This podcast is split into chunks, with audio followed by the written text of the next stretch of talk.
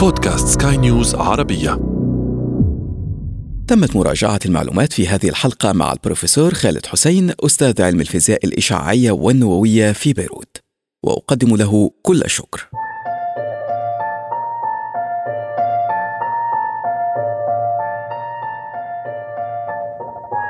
عندما تستخدم تطبيقا للمراسلة وتقوم بإرسال رسالة نصية أو صورة أو مقطع صوتي إلى شخص آخر فما يحدث أن هذه البيانات تنتقل من هاتفك إلى هاتف المستقبل بشكل آني. طبعا أحيانا تحدث مشكلات بسبب سرعة الإنترنت في بعض الدول وخاصة لما تحاول إرسال رسالة مهمة أو عاجلة وتصبح على وشك تحطيم الهاتف بالراوتر بكل الأجهزة. لكن يعني بغض النظر عن ذلك المفروض أن البيانات تصل بشكل آني بغض النظر عن مكان المرسل والمستقبل. طيب، هل يمكن نقل مواد وليس بيانات بشكل آني؟ هل يمكن نقل رائحة مثلا؟ أو لو لديك غرض ثلاجة مثلا في منزل قديم وترغب في نقلها لمنزلك الجديد، فتستخدم تطبيقا ما فتصل الثلاجة بشكل آني للموقع الجديد في ديسمبر 2022 أجرى علماء فيزياء في معهد كاليفورنيا للتكنولوجيا تجربة نشرت نتائجها مجلة نيتشر العلمية العريقة. داخل مختبر قام الباحثون بمحاكاة ثقبين أسودين صغيرين في جهازي كمبيوتر كميين ونقلوا الرسالة بينهما عبر ما يشبه النفق في الزمكان. إذا كنت تعتقد أن ذلك أمر بسيط فأنت على خطأ.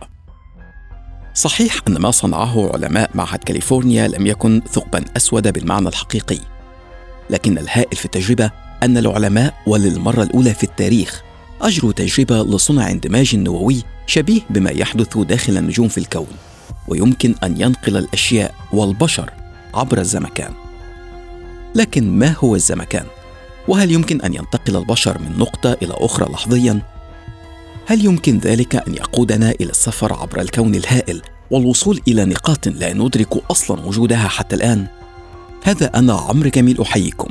وأنتم تستمعون إلى بودكاست بداية الحكاية. بداية الحكاية. في عام 1916 قدم العالم العبقري أينشتاين نظريته الشهيرة التي تعرف بالنسبية العامة. وقدم فيها وصفا موحدا لما يعرف بالزمكان. نحن نعلم أن أي جسم له ثلاثة أبعاد الطول والعرض والارتفاع. وأي جسم يشغل حيزا في الفراغ. أينشتاين أضاف لهم بعدا رابعا هو الزمان. اللحظة التي يشغلها ذلك الجسم في الزمن. ومن هنا جاءت تسمية الزمكان.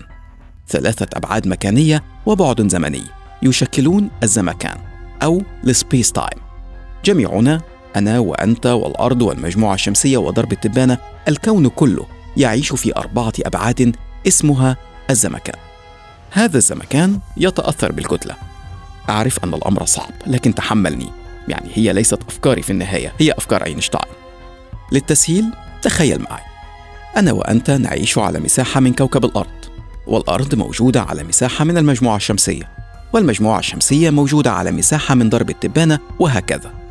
تخيل معي الآن أن الكون كله موجود على قطعة نسيج عملاقة أو شبكة عملاقة هي الزمكان. لو وضعت غرضا على أي جزء من هذه الشبكة فماذا سيحدث؟ سينبعش هذا الجزء من الشبكة أو ينحني تحت تأثير كتلة ذلك الغرض. طبعا كلما زادت كتلة الغرض زاد الانحناء أو الانبعاج في الشبكة أو في قطعة النسيج. هذا بالضبط ما يحدث للزمكان. كتلة أي شيء تغير من شكل الزمكان تغير من شكل الزمان والمكان معا. وطبعا مقدار الانحناء أو التغيير الذي تتسبب به الشمس مثلا أكبر من كوكب المشتري لأن كتلتها أكبر. لكن كل الأجسام تحدث هذا التغيير. حتى أنا وأنت نحدث تاثيرا في الزمكان. لكنه طبعا تأثير ضعيف جدا لأن كتلتنا لا تقارن بكتلة الأجرام الكونية الهائلة. طيب مرة أخرى نعود لقطعة النسيج. لو افترضنا أن هناك نملة موجودة على شرشف أو ملاية. وهذه النملة ترغب في الوصول من بداية الشرشف إلى آخره فالرحلة ستستغرق منها وقتا طويلا. لكن لو أن الشرشف وضع عليه شيء طواه من المنتصف مثلا فستقطع النملة المسافة في وقت أقل بكثير. الآن نحن هذه النملة والملاءة أو الشرشف هو الكون.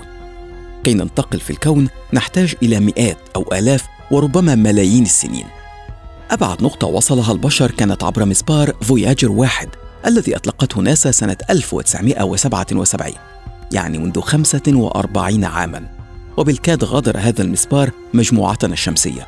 يعني كي نصل إلى مجموعة شمسية أخرى أو مجرة أخرى سنحتاج آلاف السنين. لكن لو أن بإمكاننا أن نطوي الكون كما يتم طوي ملاءة السرير عندها لن نحتاج نفس المدة. طيب ما علاقة كل ذلك الآن بالثقب الدودي الذي حاول علماء معهد كاليفورنيا صنعه؟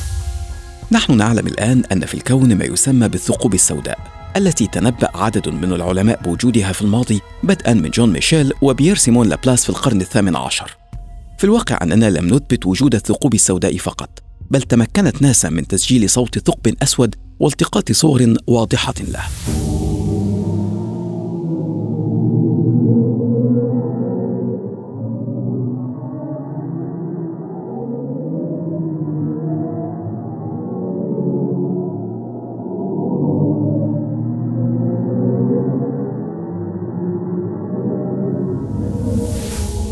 سجلت وكالة ناسا هذا الصوت من ثقب أسود من مجرة بريسيوس التي تبعد عنا بأكثر من 200 مليون سنة ضوئية. يعتقد العلماء أنه عند انهيار النجوم الضخمة جدا في نهاية دورة حياتها تشكل ما يعرف بالثقب الأسود. ويكون لهذا الثقب الأسود جاذبية كبيرة، كما يمكن له أن يستمر في النمو عن طريق امتصاص الكتلة من محيطه. يعني يجذب أو يمتص النجوم الأخرى ويندمج مع ثقوب سوداء أخرى فيشكل معها ثقوبا هائلة تحمل كتلة تعادل ملايين الكتل الشمسية. وتكون لهذه الثقوب قوة جذب هائلة تمكنها من امتصاص كل شيء حتى الجسيمات أو الضوء. مرة أخرى لو تخيلنا أننا حصلنا على مقدار كوب من الشاي من كتلة الثقب الأسود فسيعادل ذلك مليون شمس من شمسنا التي تجذب بقوتها كل أجرام مجموعتنا الشمسية. طيب أنت الآن تعرف أننا نعيش في الزمكان. وأن الزمكان يتأثر بالكتلة وأن كتلة الثقوب السوداء هائلة فتحني ذلك الزمكان. هنا يقترح العلماء أن وجود ثقبين أسودين متقابلين يشكل ثقبا دوديا. يمكن من خلاله الانتقال عبر مساحات شاسعة من الكون في وقت ضئيل. يشبه الأمر الغرف المتقابلة في الفنادق. كل غرفة لها باب يفتح على باب آخر. لو تم فتح البابين في نفس التوقيت فستنتقل من غرفة إلى أخرى مباشرة بدون الحاجة إلى الخروج من الغرفة الأولى ثم السير عبر الحائط إلى الغرفة الثانية. طبعا هذا تشبيه مخل للكون، لكن هذين البابين هما بالضبط ما يطلق عليه العلماء في الفضاء الثقب الدودي. باب في الكون يقابله تماما باب آخر يمكن العبور منهما إلى مكان وزمان آخر في الكون.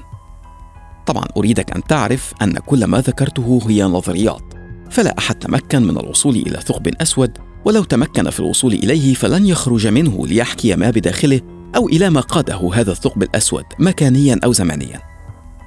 وهنا نسأل مرة أخرى. اذا ماذا كان علماء معهد كاليفورنيا يحاولون فعله بالضبط؟ الإجابة أن التجربة التي أجراها علماء معهد كاليفورنيا كانت لخلق اندماج نووي تجمع بين نواة هيدروجين مع نواة ديتيريوم. تشبه تلك الاندماجات التي تحدث في النجوم والمجرات والثقوب السوداء.